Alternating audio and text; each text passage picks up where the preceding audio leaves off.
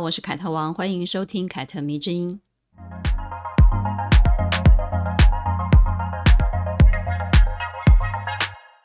录这一期节目的时候呢，时装周已经逐渐的接近尾声了。身为自媒体人呢，每次时装周我都会发表一些看完秀的感触，写几篇秀评啊，刊登。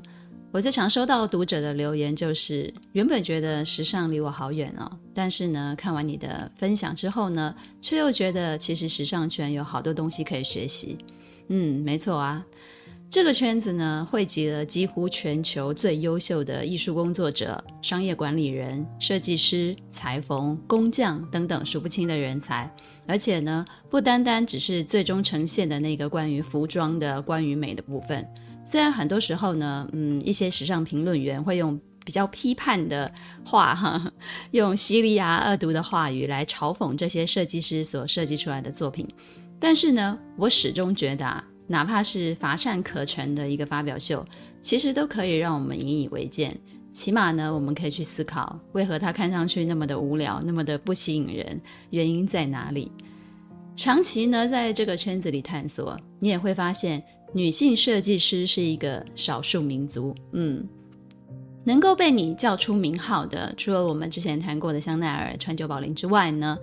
还有今天我们要聊的 Vivienne Westwood。他们之所以被人提及，多半是因为他们在所处的圈子确实是一个异类，都凭借自身的才华，发基于女性设计师相对比较少的那个年代，因而占有一席之地。当然啊，除了他们三个之外了，时尚圈还有很多女性设计师，其实都很优秀。在这里我们就不一一提及了，以后有机会我们是可以慢慢找出来说的。但是呢，即便如此，他们依然是时尚圈的。少数民族，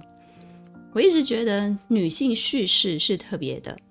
之所以特别呢，是因为世界文化脉络长期以来是以男性叙事的视角为主，所以呢，在这个个别的领域当中呢，表现特别杰出的，甚至在历史的长河当中拥有一个姓名的女人呢，就很重要了。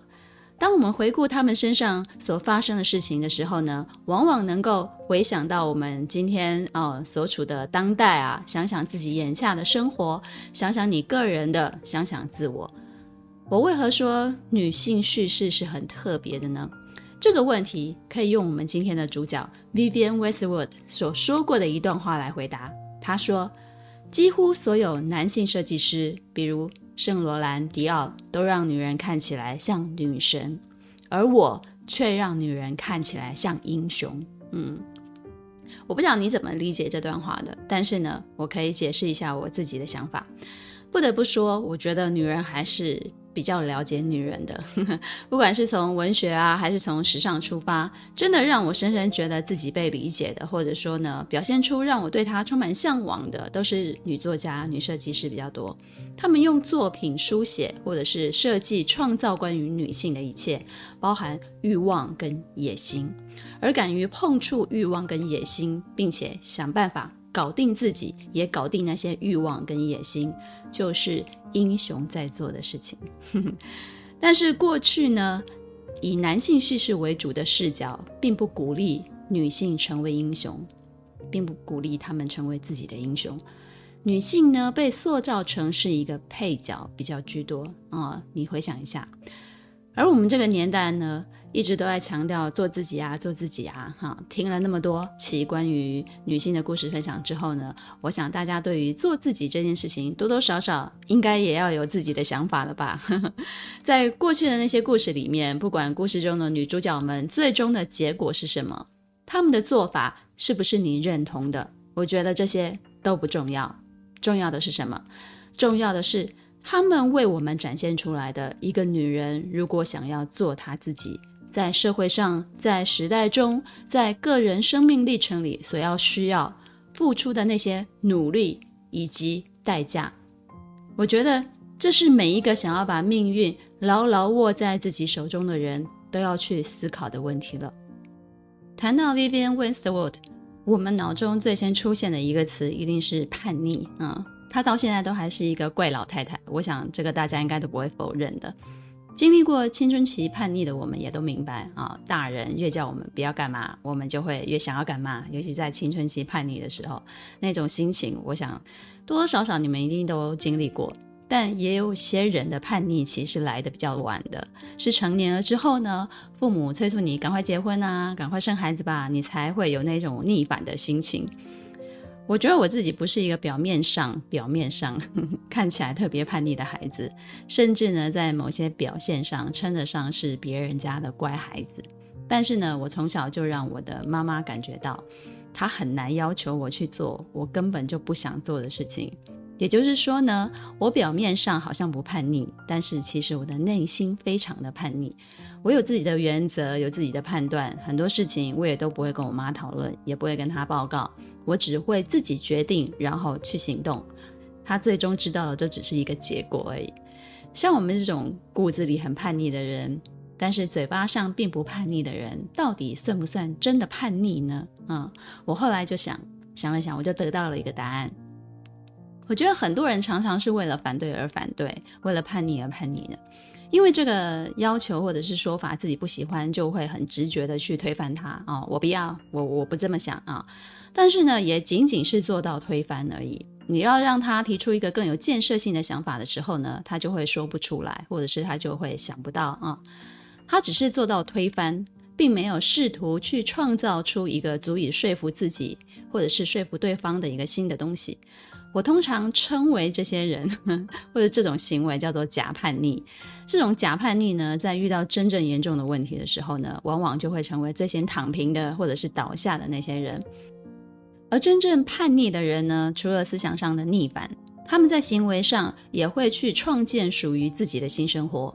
不求说服所有的人，但是最起码你一定要能够说服你自己，做到不被他人的评价影响，而且呢，扛得住所有质疑的眼光。这就是为什么有一些人的叛逆啊，常常会让你觉得他好酷哦，而有些人的叛逆呢，则经不起考验的最大的区别。所以呢，如果让我自己来定义我自己，我觉得我自己是叛逆的，真叛逆。而且呢，活到现在我依然很叛逆，就是因为我对于某一些东西我不认同的，我一定会提出我自己的看法，我为什么不认同？而且呢，我会做得到。对，我觉得能执行这件事情，永远比你口中说出来的叛逆更重要。而我们今天要说的主角 Vivian Westwood，就是时尚圈公认最叛逆，而且说到做到的女性设计师。即使到了现在，她依然活跃于公众的眼前，去发展她的逆反，去展现她的逆反，也是她让朋克音乐跟时尚产生了密切的连接。她也借由设计服装，把自己对于世界上的种种质疑抒发出来，并且呢，以此影响了一代人。很多女生会认识 Vivienne Westwood 的这个品牌，大多是因为日本漫画家矢泽爱的漫画《娜娜》，对不对？我觉得观众朋友里面一定有很多人说，对对对对对，内心当中啊，确实，这个漫画很多很多的灵感都是来自于 Vivienne Westwood 这个品牌，跟他围绕在她周遭所发生的这一切。包含主角们所穿的那些服装啊，还有乐团的成员的形象等等，都是跟 Vivian Westwood 的这一个人跟性手枪乐团脱离不了关系啊、这个我们之后会讲到。而这部漫画带火了非常多的单品，比如说呢，呃，土星项链啊，盔甲戒指啊，还有那个 Rocking Horses 那个。厚底鞋哦，如果你现在内心当中、脑海当中已经产生了那个娜娜的形象，你应该就会知道我在说什么。然后娜娜身上穿什么，那个时候几乎就会火什么。好，她那时候基本上就是堪称二次元最佳流量明星。而这部漫画呢，有一点让我遗憾，就是它一直都没有结局，然后让我从少女一直等等等等等等到现在都已经中年了。撰写这期节目的时候呢，我参考了一些资料，嗯，不是参考娜娜，就是我参考了二零一八年上映的 Vivian Westwood 的纪录片，以及二零一六年由中国长江文艺出版社所出版的一本叫做《西太后薇薇安·威斯特伍德》这一本书。这是一本翻译书，目前只有简体中文版。嗯，然后它的原文是英文版，由英国作家叫做伊利凯恩所著作的。如果大家有兴趣的话，不管是纪录片还是书，你都可以找出来看看。那我们现在就来说说关于 Vivian Westwood 的故事吧。一九四一年四月八号，Vivian 出生在英国南方的一个小乡村，是牡羊座的女孩。她的本名叫做 Vivian Isabel Swear，她的父母呢都是工人阶级的，父亲呢在工厂的机械间工作，而他的母亲呢是纺织厂的女工，也就是蓝领阶级。在讲求阶级制度的那一种英国的传统社会之中呢，她的出身并不显赫，但是呢她很争气，她的学习成绩非常的好，中学时代呢一直都拿奖学金的。之后呢，因为父亲工作的关系呢，他们就举家搬到了伦敦。但搬到了伦敦，并没有因此改变了他们家里的阶层，他们依旧是属于社会中的蓝领阶级。十七岁的时候呢，Vivian 考入了哈罗艺术学校去读书，他学习的是金银首饰的制作跟设计。但是呢，念不满一个学期，他就退学了。因为他那个时候呢，家境十分的清寒，他就会去思考他毕业之后的出路。用他自己的说法就是：我到哈罗艺术学校学习的时候呢，还完全是工人阶级的思想。我想，像我这种工人阶层出身的女孩，如何能在艺术世界中生存呢？我不知道，所以我就退学了。Vivienne 她成长的一个背景是属于二战之后，呃。欧洲在重建的那个时期，那个时候的女性呢，除了思考自己未来的出路之外呢，多半呢，她也会因为家庭阶级的影响而做出跟自己本身的意愿不同的选择。Vivi 很想学设计，她很想往艺术学校，或者是她很想在艺术界发展，但是她又非常的害怕，她毕业之后呢，没有家世背景的自己没有办法进入所谓的艺术圈工作。思考生存问题其实是非常现实的，嗯，这个问题困扰了他很长很长的一段时间。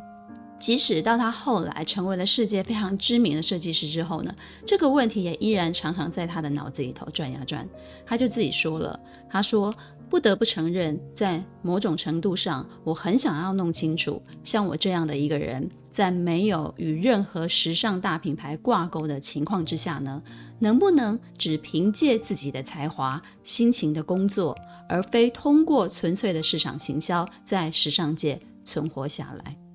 所以，退学之后的 Vivian 选择了去教师培训学校上课。哦，这个教师培训学校其实就是有点类似台湾的师范教育大学。她选择了父母认为也比较安全、比较可靠的一条路，就是成为一名老师。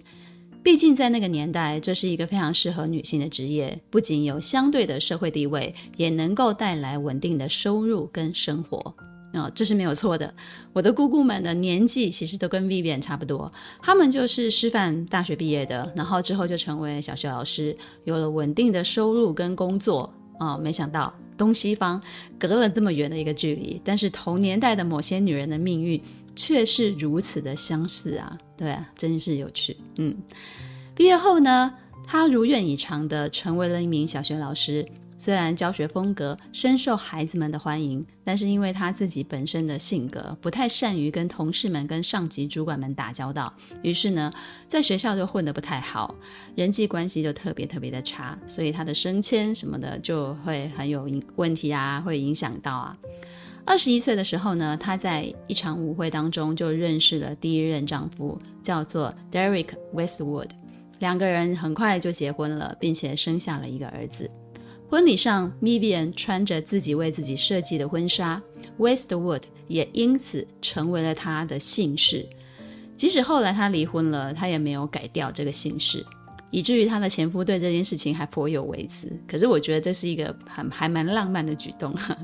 但我想。他叫什么姓氏不重要，Vivian 后面就算不跟着 Westwood，我觉得他一样是 Vivian，就像玫瑰不叫做玫瑰一样芬芳啊、你们要记得这句话啊、叫什么不重要，重要的是这个人的本质是什么。二十一岁的 Vivian 呢，谈恋爱后选择结婚也不让人意外。因为在他那个年代，这是所有的女人都会做的事情，或者是应该要做的事情，应该要被推翻的。我觉得这个念头、这个想法。但婚后的他呢，并没有因为平凡的婚姻生活而自此觉得，嗯，我满足了，好，我好像人生这样子我就可以了。他们夫妻两个人也因为很多理念的不合，开始产生很多生活上的矛盾。她的丈夫呢，责怪她不擅长处理家务，而她呢，则渐渐的觉得自己的老公在思想上完全无法跟她并进。于是呢，结婚三年之后呢，他们就离婚了。他一个人就带着孩子生活，为了生计，除了老师的工作之外呢，也开始制作一些珠宝首饰，然后拿去大街上贩售。B B 因为家庭的因素，她从小就知道贫困是什么滋味。可是呢，他既然已经选择离婚，并且坚持自己带小孩，那就意味着他必须靠他自己养活自己跟小孩啊。很长一段时间里呢，他和儿子都住在那个大大篷车里面，靠着政府每周六英镑的家庭津贴和自己的技能来度日，修修补补对他来说是家常便饭。很多东西呢，也都回收再利用，这样，这也是后来成为他创作理念上一个很大的特点，也是他一直支持环保的一个最主要的原因。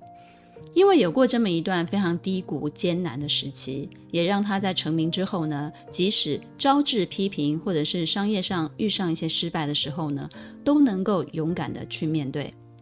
我常觉得有女性独立意识是非常简单的一件事情，你有这个意识是很简单的，但是有女性独立的作为，有这个本领，有这实际上你去进行这件事情，却是很难的。这是一个对自己的选择结果有担当的女性，是一个勇敢的单亲妈妈。后来呢，Vivian 谈到自己身为母亲的身份的时候，就说：“我并不是一个好母亲，这个问题我自己也想过。我能为孩子们提供的最好的事情呢，就是我脑子里的想法，我掌握的知识和我所学习到的所有的东西。因此呢，我并没有太过专注于家庭生活，没有做其他妈妈会做的那些事情。”因为不得不花时间去做某些事，所以就忽略了孩子们，没有时间陪伴他们。现在作为一个母亲和奶奶，我很后悔自己当初把重点搞错了。毕竟那个时候的我已经竭尽全力做到了最好。Vivian 口中所说的那种不得不花时间去做某些事情，意味着就是她同时要工作赚钱，所以她没有办法像其他的全职母亲那样无微不至的照顾小孩。我觉得女人当母亲其实蛮忌讳跟其他的妈妈比较的。我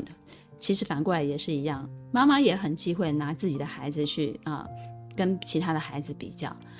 只要你认为你自己已经尽全力做到了最好，那你的孩子一定是可以感受到的。Vivian 的大儿子就这样说了。以 Vivian Westwood 的这个儿子的身份长大，哦，最难忘的并不是我经常换学校，或者是我妈有什么教育上的缺失，而是我该如何应付我妈与日俱增的知名度和越来越戏剧化的造型。大多数的青少年时期都会反抗母亲。啊，父母用奇装异服来表现自我，但是如果你的妈妈就是极端时尚风潮的先锋人物的时候呢，这对只有十四岁的孩子来讲就会是一个非常大的挑战了。在寄宿学校期间呢，我妈妈总是顶着一头漂白后参差不齐的头发，穿着橡胶超短裙，在学校开放日来看我。当她离开之后呢，同学都会告诉我，他们有多么的喜欢我妈。我觉得这段话真的是太可爱了，充满了孩子对母亲的那种崇拜啊！如果妈妈就是奇装异服的代表，那做孩子的哪有什么空间再去用奇装异服当武器来反抗她呢？但同时也从同学的反应中肯定了，哎，我妈确实是真的很酷啊！二十四岁的时候呢，Vivian 透过弟弟就认识了时年十九岁的 Malcolm McLaren。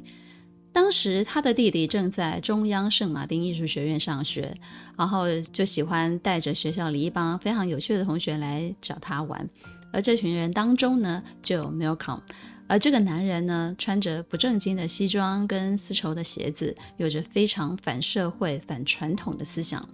这样的 Malcolm 对 Vivian 就产生了非常强大的一个吸引力了。毕竟 Vivian 那个时候呢，不但是一个单亲妈妈，而且还是一个装扮思想非常保守的小学老师。两个人认识之后呢，就发现彼此志同道合，很快的就成为对方在精神上跟事业上最重要的人了。某种程度或者是某种意义来讲，Malcolm 让 Vivian 的内心当中那个叛逆的思想觉醒了。他为他打开了世界的另一扇窗。后来呢，Milcom 一手更打造了信手枪乐团，还被称为英国的庞克之父。那当然，Vivian 他就是被称为什么英国庞克教母啊之类的。Vivian 后来在谈到对 Milcom 的印象的时候呢，他就坦言了。他说，对方最吸引他的一迷人之处，就是在于 Malcolm 仿佛好像永远都知道正在发生什么，而我却毫无头绪啊。其实我觉得这段话有点谦虚了啦。虽然说呢，Malcolm 在思想上的激进跟反叛，确实是重塑了 Vivian 他整个精神领域，重塑了他的世界。但是呢，实际上把 Milcon 的想法付诸实现的，让这些思想化作可以看见的事实或者是物件的，却是 Vivian。除了朋克摇滚乐，Milcon 一直对当代艺术十分的感兴趣，而且他的专注程度远远的胜于 Vivian。而 Vivian 呢，则是更擅长手工艺跟设计，并且他也知道如何制作衣服。于是呢，他们两个人就把庞克摇滚跟时装结合起来，把概念变成了人们想要购买的那个时尚，变成了可以穿着的、代表某种精神的衣服。可以说是这两个人让时尚跟庞克乐深深的结合起来了。六零跟七零年代的西方思潮是充斥着自由跟解放的，尤其是性解放。朋克摇滚乐就成为年轻人发泄对社会不满的一个出口。milkon 搞乐团，然后 Vivian 就负责乐团在舞台上表演的那些服装的设计。他们让朋克摇滚的形象就更加的立体跟鲜明。于是两个人合伙在国王大道上面开设了一间专门贩售朋克的服装，也算是什么顺水推舟的事情了。一开始呢，这一间店是以卖一些二手唱片啊、二手衣为主。但是因此而来的人呢，多半都是喜欢庞克乐的，也就渐渐的成为了庞克乐团的一个聚集地。一九七一年，Vivian 就停止了教师的工作，他就专注在设计饰品跟服饰，也就让这间店正式的成为了一个时装店。那用我们现代的话来讲呢，就是 Vivian 跟男友两个人呢，一个负责设计，一个负责创意，那两个人就一起开了一家网红服饰店，就是这个概念。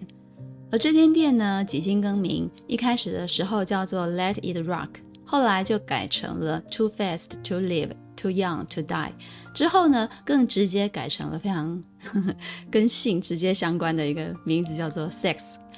而现在呢，这家店叫做 World's End，成为了非常多的朋克迷或者是 Vivienne Westwood 的品牌的粉丝呢，来到伦敦一定要去的一个打卡的圣地。那一开始呢，这个店里头就贩售的 Vivienne Westwood 设计的具有非常鲜明朋克风格的奇装异服，真的可是奇装异服。就是以当时的时代来讲，他们真的就是贩售一些奇装异服，比如说呢，撕裂的或者是挖洞的 T 恤啊，然后有着拉链、安全别针、金属挂链等等元素装饰的那些服装。之后呢，就把这些反叛口号啊，就是人们喊的那种反叛口号。那些标语就印直接印在衣服上面，然后开始贩售，并且呢，也有一些非常作风很大胆的、带有色情意味的，像皮革啊、橡胶服饰这些。其实这些元素，你到后来还是可以在 Vivienne Westwood 的这个品牌当中看见，基本上就是他们品牌的 DNA 了。在 Vivian 把这些东西用在服装之前呢，摇滚乐啊，庞克摇滚乐还只是一个名词，没有非常具体的一个形象。其实你现在提到这，嗯，提到庞克，提到摇滚，你的内心当中或者你的脑中会有这个形象浮现。为什么？你有去想过这个问题吗？其实就是他们创造那个时候把这些东西元素啊结合起来，给赋予了庞克摇滚一个鲜明的印记跟形象，以至于我们现在只要看到啊。有丝口或者是破洞的 T 恤，或者牛仔裤破破的，有金属链条拉链、安全别针，或者是带有一些性暗示的绑带，或者是标语印在衣服上面，我们就会直接联想到朋克摇滚。为什么？就是因为他们创造的，这样懂了吧？嗯，所以呢，Vivienne Westwood 的设计完全脱离了当时服装的正常性，他将各种意想不到的材料，用想象不到的方式进行了组合，而正是这种怪诞啊、荒谬的形式，赢得了所有庞克青年的心。他也将代表英国的一些标志性的符号，比如说苏格兰格纹、米字国旗，融入了设计当中。而用他自己的说法，则是：我当时并没有把自己当成是时装设计师，而是希望可以通过自己穿的衣服，或者是为他人设计的衣服，来对抗堕落的社会现状。这是一系列想法，最终催生了庞克文化。我不知道大家有没有看过库伊拉哦，真人版艾玛史东所扮演的库伊拉，他用服装设计展开了一场复仇。其中呢，他将废料用于服装，也把一些口号印在呃衣服上面，行径非常的狂放，设计上面都是脑洞大开。其实他参考的原型人物就是 Vivian Westwood。一九八一年，Vivienne 推出了首个以海盗为灵感的一个时装系列，奠定了他在时装界的一个基础。这是他第一次以服装设计师的身份站在人生的舞台上，也是这一年。他跟一直彼此扶持的 Milcom 开始有了不一样的人生目标。一九八五年之后呢，他们就分开了，一个转向音乐，一个转向了时尚界。海盗系列发表了之后呢，Vivienne 就意识到了自己的创作理念不需要再得到别人的审核。我猜这个别人指的应该就是 Milcom。他开始意识到自己可以做任何自己喜欢的事情。唯一的问题就是，嗯，我该要如何做才能够让自己喜欢的设计具备原创性呢？因为他想要可以永远的做设计。一九八二年，英国杂志《观察者》就称 Vivienne Westwood 是国王道上的皇后。文章里就说了，世界不能否认她的影响。她作为一个先锋的战士，一个现代文化之母。其创造性的思维启迪了许许多多的现代设计家。Vivian 为他们打破了桎梏，冲击了所谓窒息的时尚沙龙。她的衣服不仅仅吸引了并且满足了性格独立的女性，同时呢，也吸引了希望通过穿衣来获得自信的女性的需求，也同样吸引了一些时尚圈之外的群体，比如呢，认为自己跟这个社会格格不入的那些人。说到这里，我们来简单的归纳一下 Vivian Westwood 走上时尚之路的历程。好了，嗯，我们来回顾一下。一开始呢，他学设计，却担心自己没有办法在艺术界立足，而转而念起了教师培训学校。之后呢，成为了一个早早结婚的小学老师、家庭主妇。在婚姻中，意识到了跟理念不合的人生活实在是太痛苦了，于是他就离婚了，自己一个人带小孩。然后认识了打开他的眼界跟心灵的一个人，自此重新认识了自己，发现了自己，并且肯定了自己的设计才能。可以说呢 Vivian 的前半生其实跟我们很多的女孩子都有点类似，对不对？并不是一开始我就非常确立自己的志向了，而是在过程当中呢，逐渐摸索出来的。我常常想，一个人懵懵懂懂的、迷迷糊糊的，其实你也是可以过这一生的。就像如果 Vivian 她不离婚，她为了孩子就忍着忍着，其实她跟第一任丈夫也可以一直就这样子过下去的。可是呢，她不愿意，他选择承担离婚的代价。即使那个时候他并不知道他自己日后会成为改变时尚圈的重要人物，他只是单纯的我不想要过这样的生活，我想要离开这样的生活而已。这给我们一个什么样的启示呢？就是女人要为了自己而活，就算某些时候你并不是很清楚、很确定的知道你自己未来想要什么，但是你一定要做的就是，不管如何，你一定要为自己多想想啊。还有，我们也可以避免步入 Vivian 早早进入婚姻的这个坑。当你不是很清楚自己要什么的时候呢，把自己的触角往外伸出去，永远是最靠谱的一件事情。你不要着急定下来，你不要被周围的人影响，看见谁好像很成功，身边这个人对我好像很好，哦，婚姻好像很幸福就可以了，哦，觉得自己好像嗯，别人都这么做，自己没有这么做，好像很不对。我觉得千万不要这么想，勇敢一点，尝试的去探索自己还不知道的领域或者是世界。因为呢，说不定你在这个尝试的过程当中呢，你就会遇到贵人。那这个贵人不一定是男人，也有可能是女人，他呢就能够从此打开你的新世界，然后让你改变自己，确立目标，脱胎换骨了。一九八五年，Vivian 跟 Malcolm 正式的分道扬镳了。他们在这段关系当中呢，共同生育了一个儿子，所以 Vivian 有两个儿子都是他自己带大的。分开了之后呢，他成立了同名的品牌，准备去意大利寻找新的设计灵感。这趟旅行呢，他带上了有关于天文学的书籍。他原本想要设计一个有关于皇室却又带着未来感的一个系列啊。无聊的时候呢，他在旅程当中呢，就翻阅了这个天文书上面，然后就读到了有关于银河啊、星体啊、土星啊，看到这些照片跟文章，于是呢，就突然之间突发奇想，在土星上面加上了代表皇室的皇冠跟珠宝。之后呢，这个具有未来感却富有英国传统元素的一个图形呢，就成为了 Vivienne Westwood 这个品牌的经典 logo 了，也就是我们非常非常熟悉的那个土星的这个样子。八零年代呢到九零年代之间呢，Vivienne 以她对服装非常敏锐以及独特的设计站稳了脚步，奠定了设计师的地位。并且呢，让同名的品牌成为了具有高度识别的一个服装的风格。就算那一个土星 logo 它不出现，单从不对称的 T 恤、丝口、破损的毛边布料、苏格兰格纹迷你裙、紧身长筒花苞裙、束带式的长裤等等元素当中呢，你也可以一眼就认出了这是 Vivienne Westwood 的设计。这对设计师来说呢，其实就是最成功的、最值得骄傲的一个地方了。等于是说，我根本就不需要修出任何的 logo，你也一样可以识别这是我的作品。一九八九年，他被评选为年度六大设计师之一。一九九零年，他成为了英国年度设计师，从此呢就坐稳了江湖地位了。九零年代呢，Vivienne Westwood，他的同名品牌是巴黎时装周非常主要的一个亮点之一。他建立起的一个庞大的国际客户群，诸如买手啊、收藏家啊、服装店都非常非常的拥戴他。一九八八年，Vivienne 认识了一位叫做 Andreas Krentler 的男人。当时呢，他在一所艺术学院兼课，而 Andreas 就是他的学生。之后呢，Andreas 就搬到了伦敦，为 Vivian 开始工作了，开始了双人的组合搭档。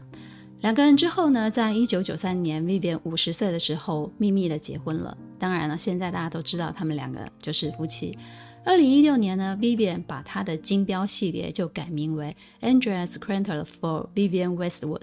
用此呢来见证 Andreas 作为创意总监的一个成果，就是肯定他了。很多人觉得 Andreas 其实是看中了 Vivian 在时尚界的地位，否则呢，他们的年龄相差二十几岁，怎么会走在一起呢？如果真的是这样，那又怎么样呢？对吧？一个上了年纪的女人，用她的事业成就跟她的专业来吸引一位年轻的男人，不是很正常吗？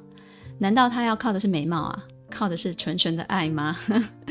就好比一个年轻的女人爱上事业有成的老男人，不也是因为他的事业成就跟他个人的人生历练吗？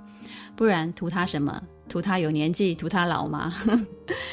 年长的人的魅力其实是很复杂的，双方会相互吸引。除了最原始的爱欲之外呢，应该还有一种叫做崇拜跟相互欣赏的那种情愫存在。所以我觉得李边他们夫妻长达近三十年的陪伴也是非常需要爱跟包容的。这个不是任何人哈轻易的就可以做到的一件事情，所以我们千万不要小看这样子的很高度的年龄差的情感，然后用一种非常世俗的眼光去批判他，我觉得这个都很庸俗，呵呵这种想法都很庸俗啦。嗯，二零一零年，Vivienne Westwood 她被邀请到了白金汉宫，由英国女王授予了女爵士的勋位。当天呢，她没有穿着礼服去了。倒是跟媒体说：“嘿嘿，我没有穿内裤就去了白金汉宫哦，嗯，就是还是一样叛逆，用他的行为艺术啊，所谓的行为艺术来怎么样抵制皇权哦，可以这么讲。除了服装设计师的身份之外呢，他还是全球知名的社会运动的活跃分子。从女性议题到地球暖化，到环保，到核武、国际性议题等等等等，他都会积极的去表态，